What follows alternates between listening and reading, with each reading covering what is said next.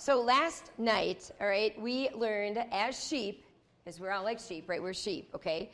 That we need we need a guide for life, right? With a capital G, we need a guide for life, okay?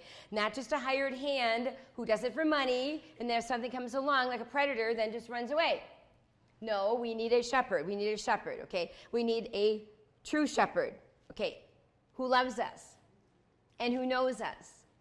And we know him and we follow him, okay? He laid down his life for us, like we just sang. He's a good, good shepherd. He's a good, good shepherd. And by the end of this week, I hope you know him. Our prayer has been totally for you the entire time getting ready is that you will know him more intimately as your good, good shepherd who wants to lead you in paths of righteousness, who has amazing still water for you, who has amazing green grass for you, who you will live with him forever. Surely goodness and mercy will follow me all the days of my life, and I will dwell in the house of the Lord forever. You know, Psalm 23 wasn't meant for funerals. Did you know that? It wasn't like, you know what I'm thinking about Psalm 23? This can rock during funerals. This is what only used during that, right? It's for now. It's for now. So I want to be able to share that this morning we're going to learn, we're going to dig in how to become, how to become the kind of sheep that hear his voice that hear his voice, that we don't want to wander, that we know that the good shepherd knows us and we know him, okay, that he's a good, good shepherd, and that we want to follow, follow him wherever he leads. There's the key. We want to follow him wherever he leads because you're not looking around, you're just looking at the shepherd. And wherever the shepherd takes you is absolutely perfectly fine. Wherever he leads, you'll follow. You'll follow. So let's pray. Lord Jesus, we need to hear from you once again. Uh, we need uh, to uh, still our hearts, and we need you to speak, Lord. Thank you for uh, worship. Thank you for laughter. Thank you for how you have made us your sheep. And so I ask, Lord, that we would lay down all the, I don't know, maybe early morning things that have happened, or maybe not decent enough sleep, or whatever, all those little peas in our shoes or little annoyances, God, that, that um, just tend to rise up, God, that we'd lay those down and we would listen because you have something really, really sweet, sweet, sweet truth to tell us individually. Just what we need to hear. Maybe it's a rebuke, maybe it's encouragement, maybe it's correction, maybe it's just telling you, yeah, you know what, just keep on keeping on. Maybe it's to do with repentance. Whatever it is, Holy Spirit, we're asking that you would go and teach us all truth because that's what you do. You're a guide, you're a counselor, you illuminate our mind. And so we're asking for that right now. And so, Lord, we want you to speak because we're listening. In Jesus' name. Amen? Amen? Amen? Amen. See, oh, you guys are getting so good at that. All right, thank you. All right, so we're going to learn to be that kind of sheep. Now, to be that kind of sheep, we're going to have character traits. We're going to have character traits that will help convince the other sheep in the flock that we're actually his sheep. So we'll have these character traits, okay? And so we intimately know the shepherd, we intimately know that he's good, and we keep close to him. And the other flock will know that about us, okay? So the question we all need to face is if we enjoy being that kind of sheep. If we enjoy being his sheep that the rest of the sheep look to. Do we enjoy that? Because Jesus calls himself the good shepherd and calls us to be his sheep and from our text this weekend in John 10, right? With his character traits. Not the sheep traits, but with his character traits. After all, we are following him, we're focusing on him. Let's look at John 10, 2 through 5. The one who enters by the gate is the shepherd of the sheep. The gatekeeper opens the gate for him, and the sheep listen to his voice. He calls his own sheep by name and leads them out. When he has brought out all of his own, he goes on ahead of them, and his sheep follow him because they know his voice. But they will never follow a stranger. In fact, they will run away from him because they do not recognize a stranger's voice. Let's watch this short video of what God is talking about, about leading his sheep. Watch this carefully.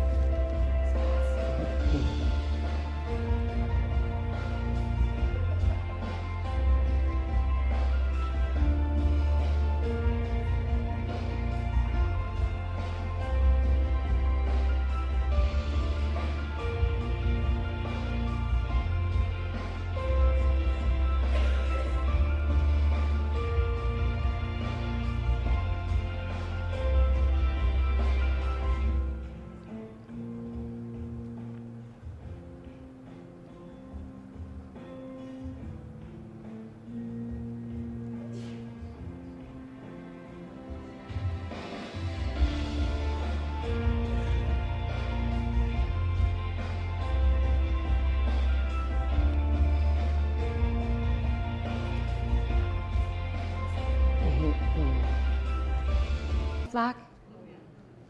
Did you find yourself? Were you close to the shepherd? Were you right there at his feet? Were you lagging behind? Were you taking the rough way over the rocks? Did you see when they were going through that narrow and all the sheep are following the shepherd? And then two were like, I got to go up here. I got to go up in these rocks up here. And meanwhile, all the other sheep are taking the easy road and they're like, right? And then they have to come down. Are, were you that sheep? Did you see the sheep that was carried on the donkey? Yes. Okay. Were you, were you an injured sheep? Right with the shepherd. Visual. He's a good shepherd. We're his sheep. Trusting the Lord to be our shepherd can be hard. It can be hard. We want control. We want answers. And most certainly, we don't want to follow him through the hard places. But the Good Shepherd has good, good plans for his sheep over and over again. And we can certainly trust the one who willingly laid down his life for us. John 10, once again, 14 and 15. I am the good shepherd.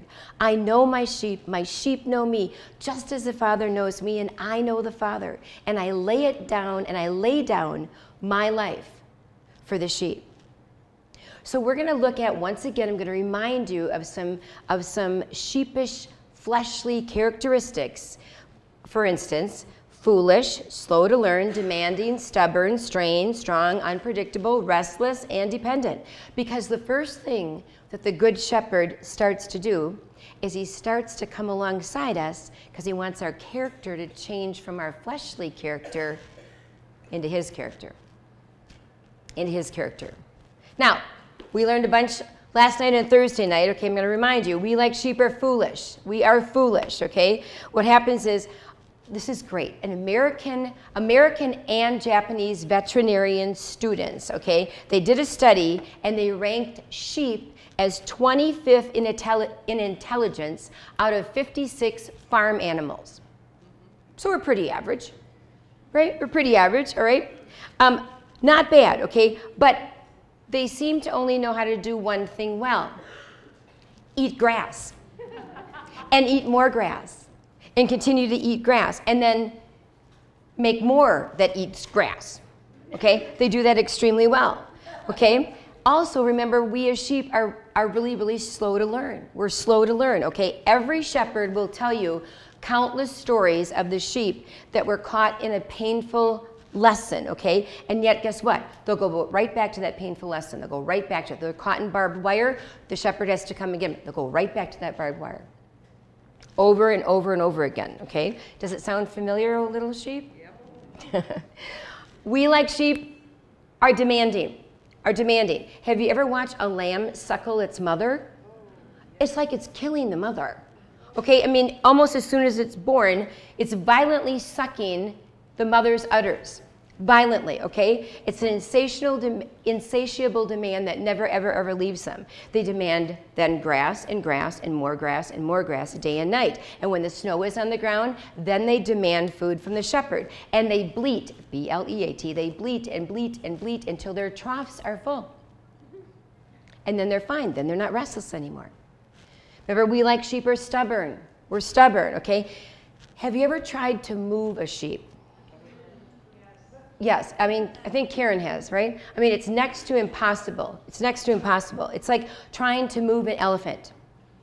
And, and if you've ever tried to see a shepherd try to maneuver a sheep into a fold or into a pen or into a dip tank, they're just as stubborn as can be. Because you know why? We, like sheep, are strong. We're strong, okay? The most macho of shepherd men have been beaten by sheep. You know why? Remember we talked about they've got the skinny arms and legs, or all the, I guess they don't have arms, but all legs, right? The skinny legs, right? Wait, are those pigs? No, okay. the sheep, right? They have these skinny, skinny legs, okay, and they think it's easy, and the next thing, they're wrestling with the sheep in the dirt. They're like face down in the dirt. Then we, like sheep, are unpredictable. I was studying, um, there's a lot of sheep in the Scottish Highlands. So I was studying a lot about sheep um, in Scotland. And that's, uh, this was in Israel that I showed you, but in Scotland as well. And they're beautiful black faced sheep.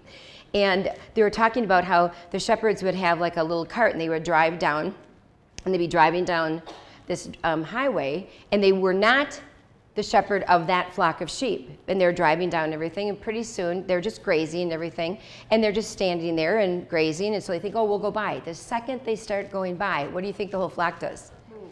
They move right across. They're like, what are you doing? What are you doing? Unpredictable. They're totally unpredictable, okay? And then remember, we talked about we're restless.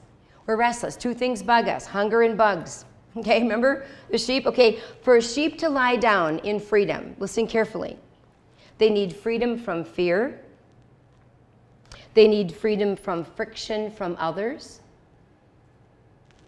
They need freedom from hunger and freedom from pests and parasites. For them to lie down and not be restless, they have to have those freedoms. And the cool thing is, is we like sheep, are the same everywhere. If you're in Africa, a sheep is a sheep. If you're in Europe, a sheep is a sheep. If you're in Asia, a sheep is a sheep, right? We're the same everywhere, all the time, okay? Not, if not in character, in looks. in looks, okay? And so the best part, though, is we are made like sheep to be followers. To be followers. Just be very careful who you're following. Who you're following. Okay, so what happens is, remember we talked about last night? When one sheep starts running, guess what the sheep behind him does? Run. And if you ask that sheep why you're running, oh, that one's running. Uh, I'm running. And the next sheep will run. Well, why are you running? Well, they're running. Well, they, were, they just keep following. Remember all the ones that jumped off the cliff?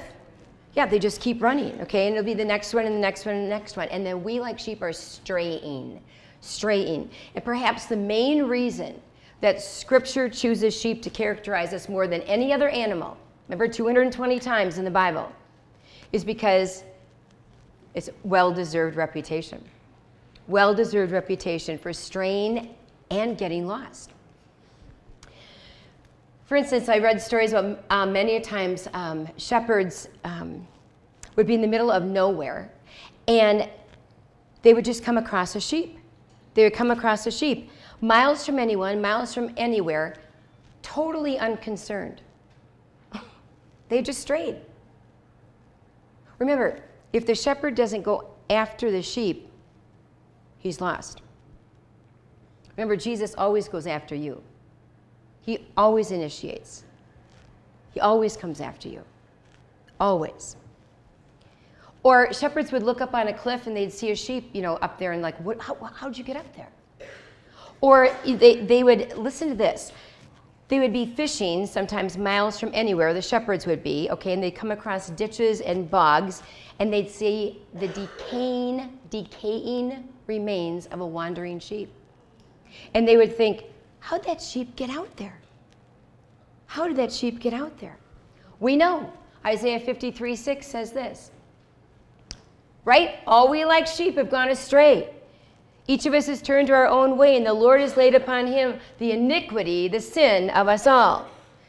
In Luke 15, Jesus told them this parable Suppose you one of you has a hundred sheep and loses one of them. Doesn't he leave the 99 in the open country and go after the lost sheep until he finds it? When he finds it, he joyfully puts it on his shoulders, goes home, and then he calls his friends and neighbors together and says, Rejoice with me, I have found my lost sheep. Watch this video. This, uh, who's this on the left? The shepherd. The shepherd? Mm-hmm. Who's our shepherd? Jesus. Yeah. What are all these on the right? Sheep. They're all the sheep. What's the thing in his hand? The staff. A staff? What does he do with that? If the sheep is falling, then he can pull him up. If, the sheep disobeys, then he can just spank it. Oh. And what's uh, so what's this on the other side? Well, this is the sheep. Another sheep. Lost sheep. The lost sheep? And, Oh, and he's on the grass. There's someone on top of him. He's inside of the grass, so the shepherd can't see him. oh my. He looks pretty lost to me. What's gonna happen to him? I don't know. The shepherd might pull him out of the grass. Is the shepherd gonna go find him? Yeah, he's gonna pull him out of the grass with the staff. Wow. Wow. Isn't Jesus a, isn't he a good shepherd to go after that lost sheep? Yeah, he's a really good shepherd. he's a very good shepherd. Yeah, it's good because Jesus is good, good thing. He laid his body, his life down for that lost sheep. Oh. So he loves that sheep so much, huh? Yeah, he really loves that, that sheep. Hmm. And those sheep too. He's a really good shepherd. Yeah.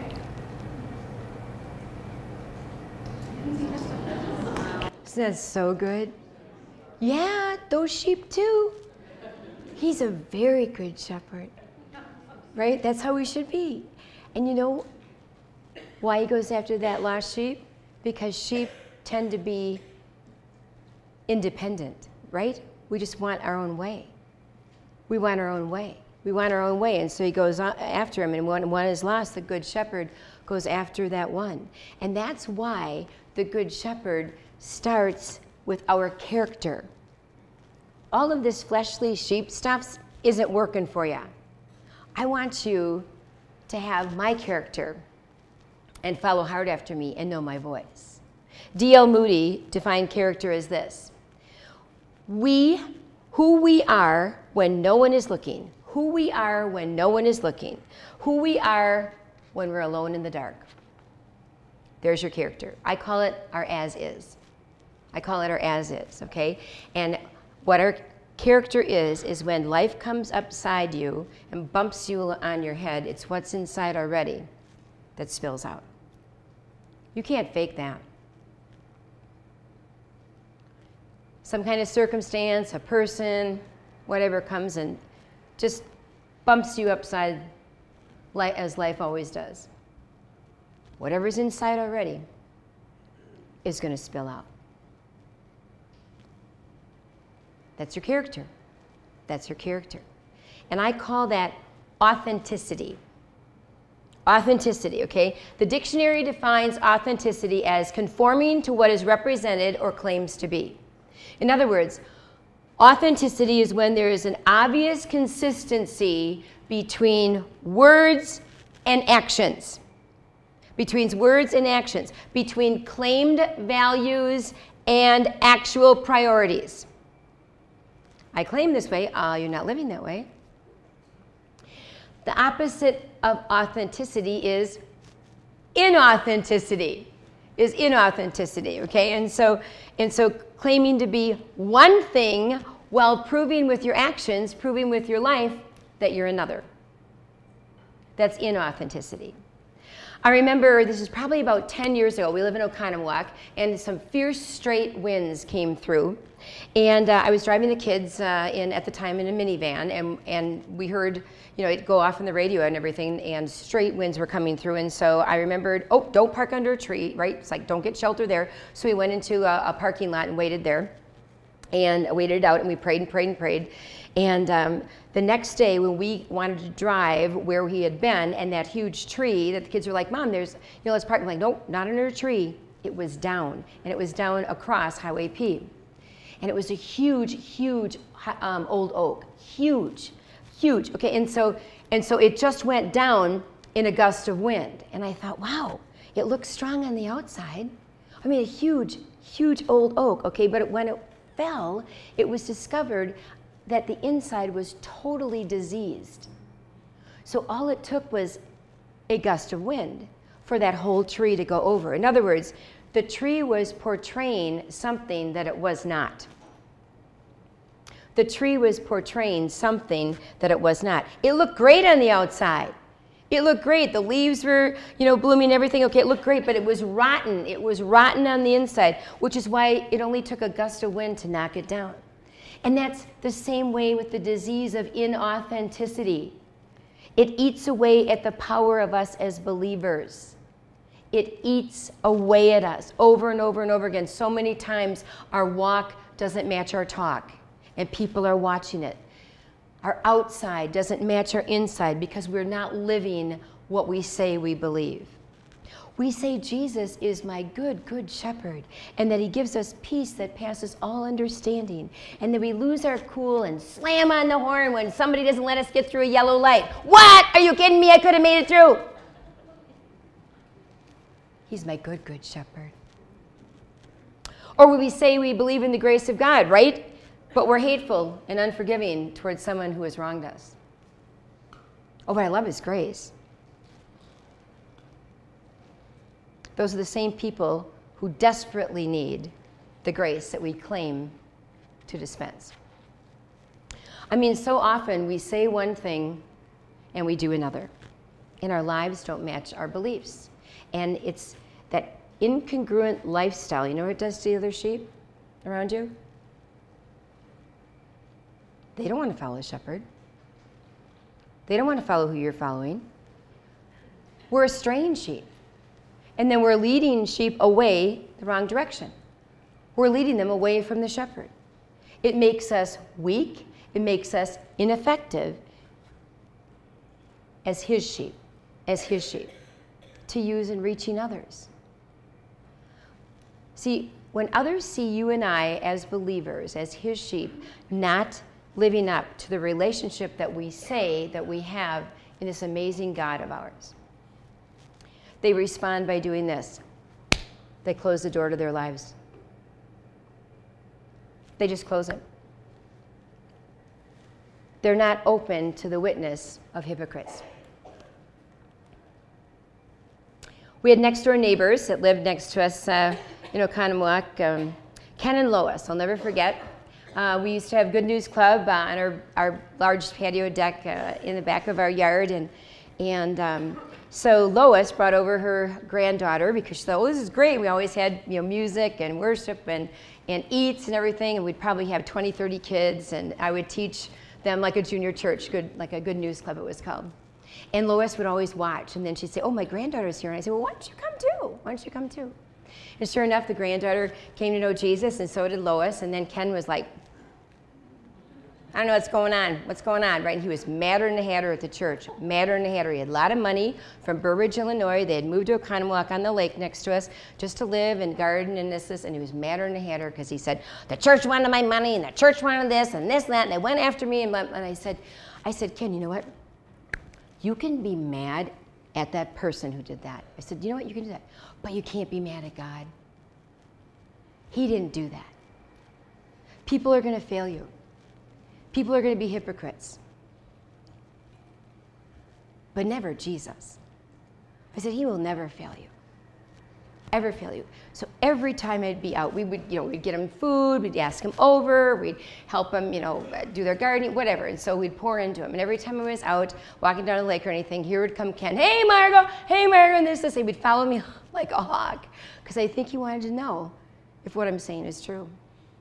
And at the same time, I was on the fish at that same time. And of course, he's like, Well, I was listening to you on the radio. You're sort of funny. I'm like, mm. It was so amazing. I just got to pour into him, and he watched me, and he watched me, and he watched Brian. Was I his sheep? Or was I going to be one leading him somewhere else? Ken got esophageal cancer He used to smoke cigars and pipes and everything.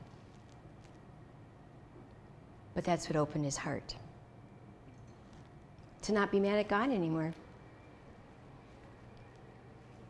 And I was able to share with him. I said, You know what? He loves you that much. He doesn't want you to miss eternity forever and ever and ever. I said, This life is just about here. That's it. Just a little drop in the water. I said, We have all of eternity to live for. I said, Where are you living it, Ken? Here. I said, Yeah. But I don't think for a lot longer, do you? No. So God reached out, allowed me to share the good news with Ken. People are watching you. Are you authentic? Are you his sheep? Or are you inauthentic? Survey from Billy Graham Evangelistic Association said, when asked why they don't go to church, 78% responded that Christians are hypocrites. When that same 78% were asked if they would listen to a gospel presentation. That means that they just share about the good news of Jesus, like you'd share your story and a relationship and how you can come to know Jesus as a relationship and he will live in you in the Holy Spirit. And right, it's just right, just gospel presentation for five minutes. 78% out of the 78%, 73% said a resounding yes. Said a resounding yes. All those other sheep around us are watching us. They're watching to see if we're his sheep if we hear His voice, how we live, if we follow Him. And by the way, another amazing thing about sheep, they have excellent vision. No wonder they're watching us. Excellent vision. They have visual fields of 270 to 320 degrees. Okay, that means they can see behind themselves without turning their heads. Right? Talk about watching us. Talk about vision right? So they're watching very carefully how we live. Okay, they're listening to our words and they're seeing if who we are is who we say we are. They want to see if it's matching up to our beliefs. Titus 2 7 and 8 says this In everything, set them an example by doing what is good. In your teaching, show integrity, seriousness, and soundness of speech that cannot be condemned, so that those who oppose you may be ashamed because they have nothing bad to say about us. By the way that we follow the Good Shepherd, the way we go about our daily tasks, we are either telling the young lambs and the curious ones like Ken and Lois around us, right, that our walk with the Good Shepherd is absolutely an incredible relationship with the living God, or that it is a meaningless way of life. Period. We have nothing to offer them because we're fakes. So why would they follow? Love this. Love these three sheep right here and all the rest behind following that shepherd, right? Following on that mountain path, wherever the shepherd goes, I'm following. Let me tell you something. My mom was his sheep. My mom made me homesick for what she had. My mom was that first sheep right there by that shepherd. She never strayed. She was close at his feet. She was always there wherever he went. And let me tell you something I watched her with that sheep vision. I wanted her to fail, I wanted to be right. Her faith was a faith worth having because it impacted the way she lived. And I wanted her faith. It influenced all of her decisions, it influenced all of her actions. I knew I didn't have that. And so I watched her. Remember our main verse for the weekend. Say it with me. My sheep hear my voice, and I know them, and they follow me. John 10 27. One more time. My sheep hear my voice, and I know them, and they follow me. John 10 27. See, when you hear his voice, you follow him. There's no strain, there's no demanding, there's no stubbornness. Okay, you're just following. That was my mom, okay? She influenced everyone around her for the Good Shepherd. J.B. Miller says this about influence. Listen very carefully. There have been meetings of only for a moment, which has left. Let me start again. There have been meetings of only for a moment, which have left impressions for life, for eternity. No one can understand that mysterious thing we call influence. Yet every one of us continually exerts influence, either to heal, to bless, to leave marks of beauty, or to wound, to hurt, to poison, or to stain other lives. Let's continue in the saga of Becky's testimony.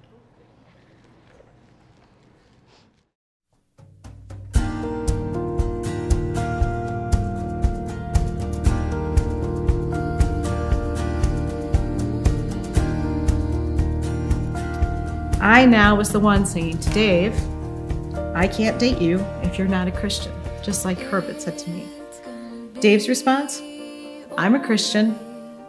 So after sharing with my with him my sordid past and my promiscuity and my drug addiction and how Jesus had saved me from that and totally redeemed that, I invited Dave to church and he said yes.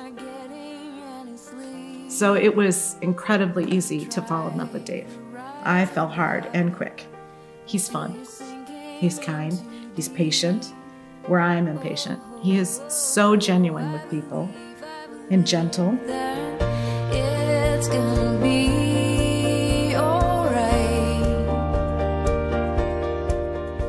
But Dave's funny in a way that I'm not. He doesn't need to be the center of attention and people just gravitate towards him. And he's confident, but still a little awkward, which was totally endearing, I thought. And all his buddies' wives were so protective of him that I knew he was a great guy. I mean, they adored him and they were really worried about what I would do to him. And so Dave was the catch. And 16 months later, I caught him and we got married. But it wasn't until much later that I would learn that Dave didn't have a personal relationship with Jesus, same as me before. I thought he did. And he thought he did. But he'd only done enough to get the girl. Dave and I had some tough stuff thrown at us the first few years of our marriage. My mom had lung cancer, my dad passed away, and then we began a five year um, season of infertility. The problem was me, and I was constantly disappointed, and it was draining for both of us. And after years of waiting and several early term miscarriages, our infertility woes would end in May of 1996 and that's when we would meet our beautiful red haired Stephanie, a gift from God. And He had answered our prayers, and we so desperately wanted to be parents. And once Steph arrived, I quit my full time job to be a full time mom. And Dave opened his first company uh, with a former work associate. It was an exciting time for us. Um, his first assignment would actually take him out of town every Monday morning, and he wouldn't come back till Fridays. So that was hard. And when he was home, he had to spend a lot of time building the new business. And I understood that. But little there was little time left to invest in us and you know, drift apart just started to happen. I never thought we would be able to have another child. It took us so long to have Steph. And I was so surprised to learn I was pregnant again. I scheduled a meeting with Dave at the end of the week to tell him the news. Um, but to be honest, our life was really strained. He was so distant. Something was wrong, um, more so than just the stress of running a business or having it fail. So, as we sat at that kitchen table after I got Steph asleep, I told him I was pregnant. And I can remember the pained look on his face. And then he dropped his head to the table and I just sat there waiting. And he lifted up his head and he asked me, Are you going to keep it? I, I didn't respond. I didn't know what to say. And, and he said, I'd like a divorce. I don't love you. I love someone else. And I'm leaving.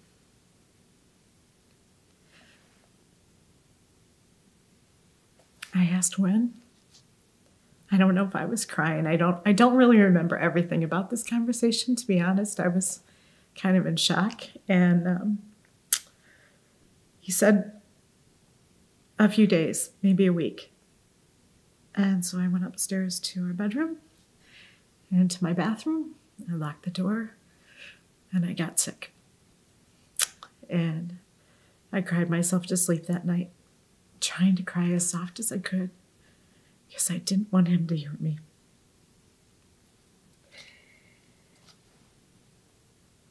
I got more details about what had happened from him. It was an emotional affair with a business associate, a friend of mine.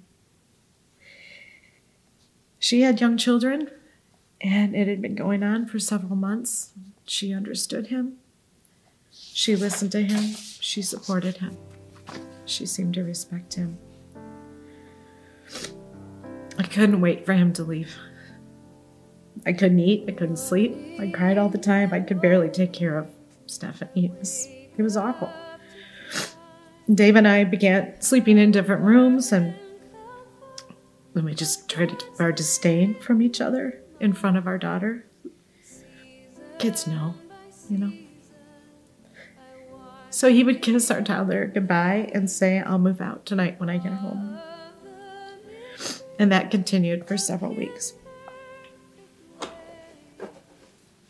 My friends, my friends were great. They supported me and they came from a place of love, but not all of their good advice was God's plan for me.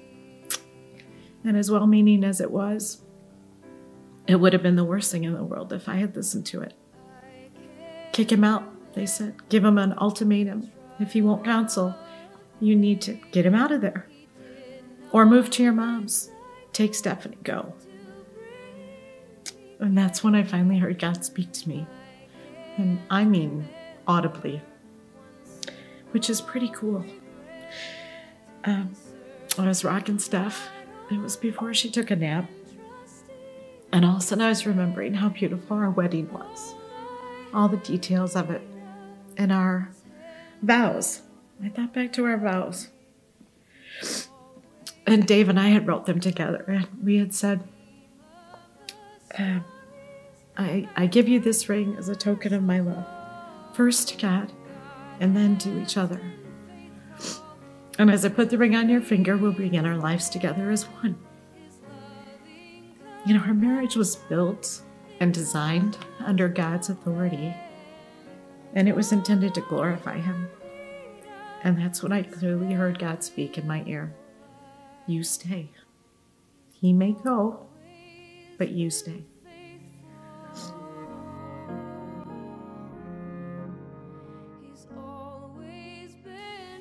There's a verse in Ecclesiastes 4:12 Though one may be overpowered, two can defend themselves.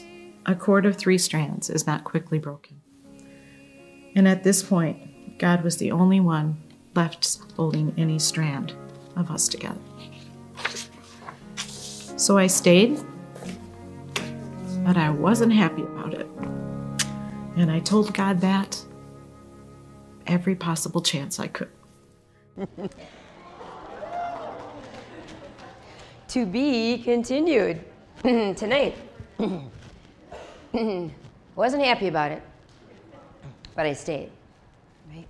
Did you hear about all the other sheep around her who, like, giving her advice? Did you hear that? That's called your posse. You don't run to them. They, like Job's friends, can take you off kilter. Remember, I just read about influence? The major influence needs to be your good shepherd because he knows the end from the beginning. He has his best plans for you. Oh, you may be going through some rocky time and everything, but you're following hard after the shepherd.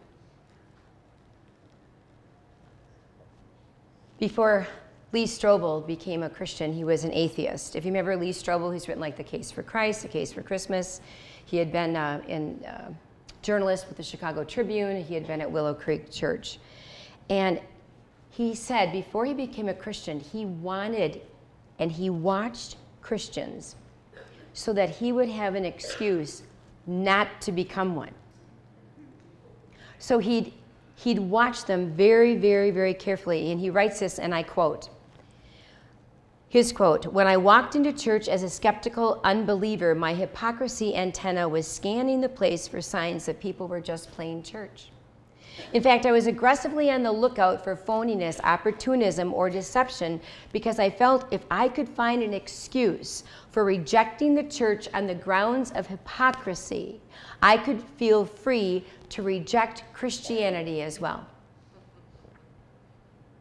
Proves his point. It just proves his point, he thought, right? And back to my mom, that's exactly what I did with my mom. That's exactly what I did with him. I was her. I was always looking for her to fail. I was always looking. So I could go on my, in my own like independent, arrogant way, okay, my, my own way. And thankfully she was authentic. She was authentic in her character. And she gave away her life for me so I could find mine. And so I could come to Jesus when I was 31 years old. Could I read just a little segment out of the book, hon?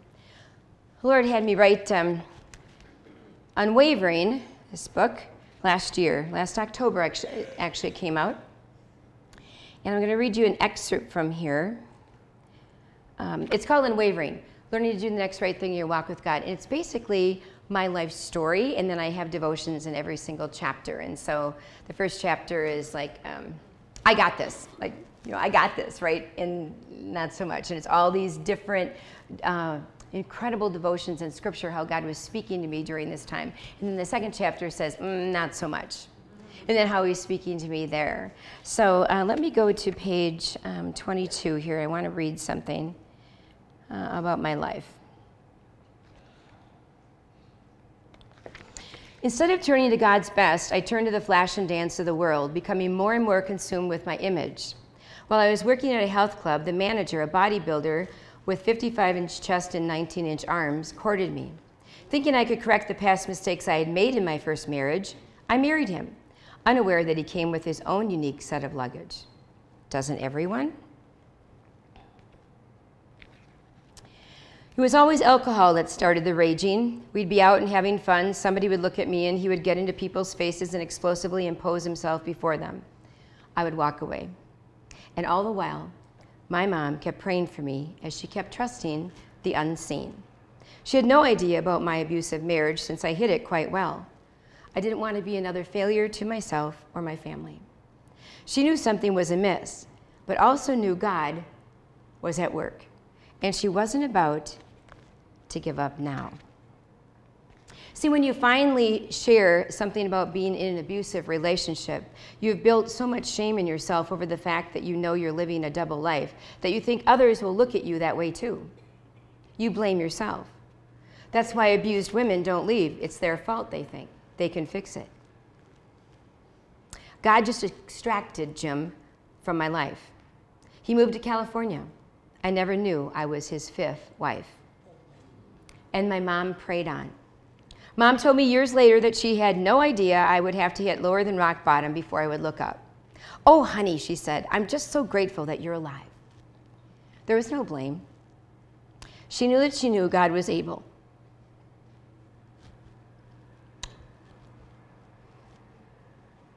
I can still hear her quoting Ephesians 3:20. Now to him who's able to do immeasurably more than all we ask or imagine, according to his power that is at work within us. Once again, this woman wouldn't be moved. She firmly stood on God's promises. She was the real deal. I remember inviting Jesus to enter through the door of my life. I was hanging upside down on the swinging trapeze bar while my mom was still soaring on the swing. I jumped off and jubilantly exclaimed, I'm not going to live for myself anymore, Mom. I'm not going to sow it in my flesh. I'm going to live for Jesus all the rest of my days. What had just emerged from my mouth? It erupted from my overflowing heart. I had decided to follow Jesus. There was no turning back. I recognized and owned my own yuck, my own sin. I owned what Jesus had died for on the cross. He had already forgiven me, my past, present, and future sin. It was my sin that had put him on the cross. He didn't even need your sin. Mine was enough to keep him there. By faith, I confessed my sin and repented. In other words, I finally admitted that my wrongs were sin. I quit blaming everyone else for my putrid behavior. I had excused my poor conduct long enough. I came to the end of my sin and did a complete 180 degree turn. I wasn't running to sin anymore, I was running to God. I had a change of heart and mind. I was determined to avoid such behaviors in the future by daily yielding to Him in unwavering faith. Mom hurriedly jumped off the swing and threw her arms up into the bluer than blue sky, exclaiming, Hallelujah! which is the highest form of praise. Thank you, Jesus. She cried out as tears of joy ran from her dark brown, doe like eyes. After all these years of running from Jesus, when I finally fell into his arms, he kindly whispered in my ear, What took you so long? I've been waiting for you to follow me Good Shepherd. All these years. All around us, we have co-worker sheep. We have friend sheep. We have commuter sheep. We have shopper sheep. We have family sheep. And they're using that same hypocrisy antenna to examine your life and to examine mine. Would they follow us? Would we lead them to the Good Shepherd? Or would they follow us off a cliff?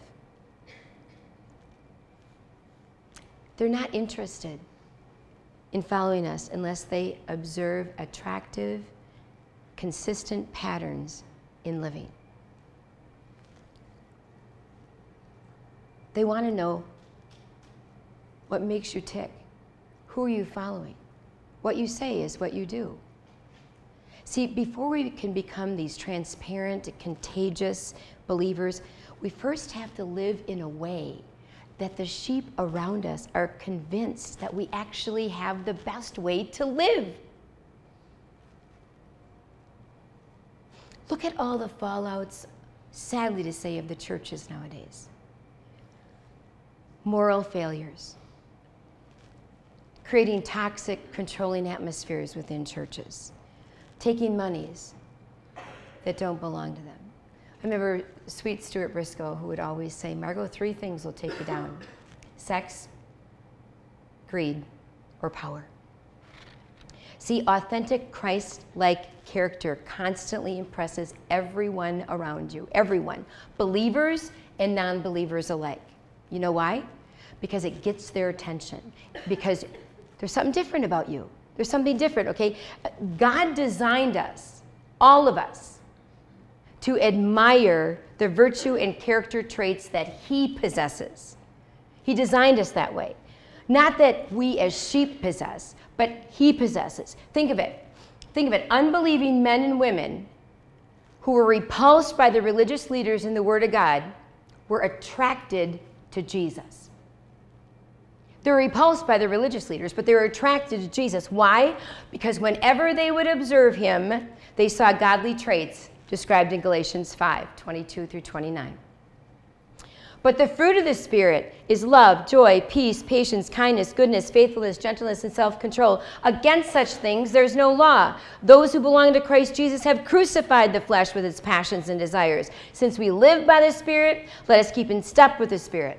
Let us not become conceited, provoking and envying each other. This means if we want to be His sheep that hear His voice and follow Him, we must embrace His character traits. We must allow God to make us into godly women. We must keep our eyes on the Good Shepherd and follow hard after him, not turning to the left, not turning to the right, just keeping our eyes because he has his best plans for us. We become who we focus on, ladies. We become who we focus on. Therefore, our first priority has to be, like I said last night, our non negotiable face to face time with the Good Shepherd in the mornings, right? Get out your word, read it. It's the only book as you read it, it reads you. It's living and active, sharper than a two edged sword. He spoke it. It's not just a book, it's God's words that will change you over and over and over again and change your character into being like Him. Those thousand invisible mornings when no one sees you but Him. Alone time with the Good Shepherd. It's so, so good. It's in the secret place that we're changed by Him. In the secret place, and His character, and He changes our thoughts. He changes our ways, moment by moment, day by day, day by day. And then we're recognized as being one of His followers. Oh, that's a Good Shepherd sheep. That's His sheep. We're His followers. We're His sheep, the ones that don't stray, the ones that lead the other sheep to the Good Shepherd, the ones that don't have to be sought out by the shepherd due to getting in trouble, like this sheep. Look at this guy. This, this guy was in trouble. This guy's name is Shrek. Shrek the sheep. This is a true story. He became famous several years ago when he was found hiding out in a cave for six years. Six years. Well, for six years, his fleece grew and grew and grew, as you can see by the photo, because no one was there to shear it. Right? When he finally was found and shaved, he had 60, six zero pounds of fleece on him. Six zero. Normal sheep, normal sheep have 10 pounds of fleece before they're sheared. Okay, so for six years, listen carefully to me. For six years, Shrek carried six times the regular weight of his fleece, simply because he was away from his shepherd.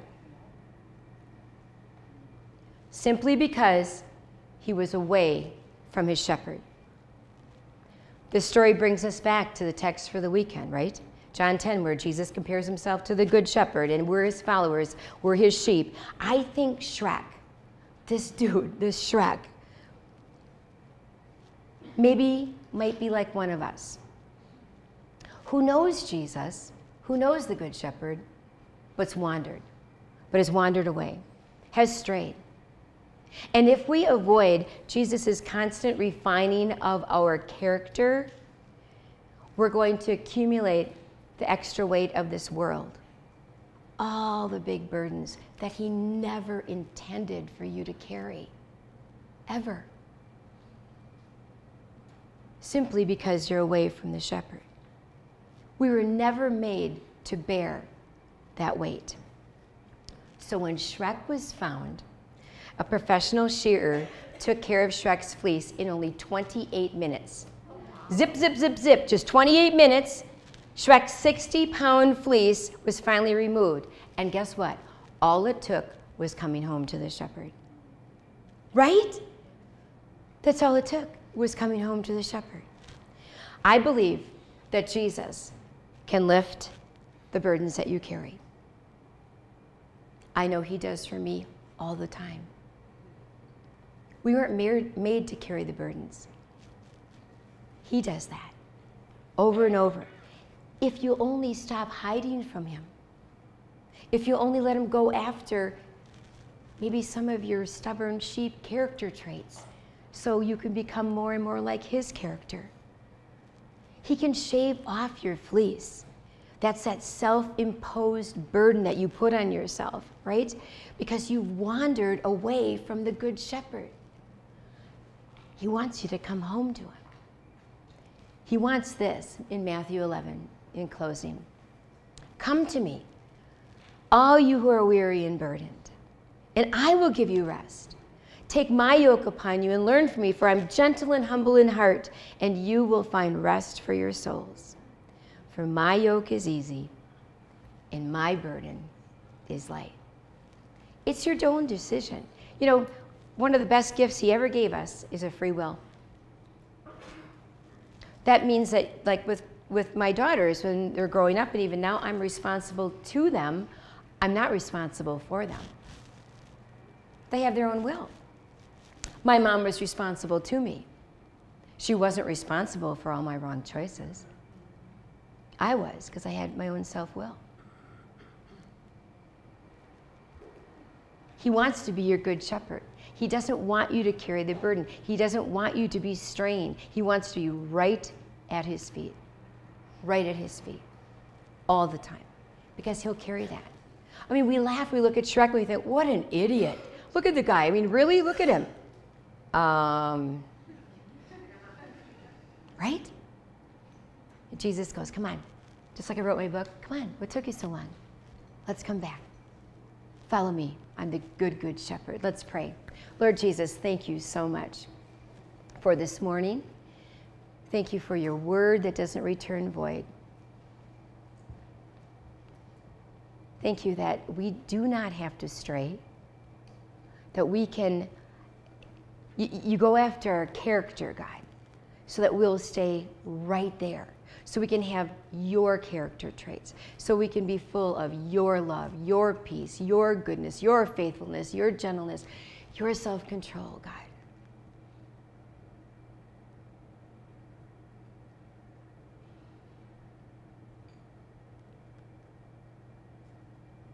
Thank you that you know each of us by name and you call each of us by name. And you know, some of our character traits happen to be more this way as a sheep, and some others are more this way as a sheep, and you know that. But you have got the absolute solution for it all because you're the good, good shepherd, and you laid down your life for us so we could know you, and you know us, and then we follow hard after you. Lord, may we be authentic May our talk match our walk, God. And may our walk match our talk. Lord, speak to us this afternoon as we have activities and in the room and crafts and outside and being with one another, or maybe alone or on the prayer walk. Lord, speak to us. Continue to speak to us. God, let us not just say, okay, session's done. Lord, it's all about you and not about us because we want to know you more and more this week as the good, good shepherd. In Jesus' name. Amen.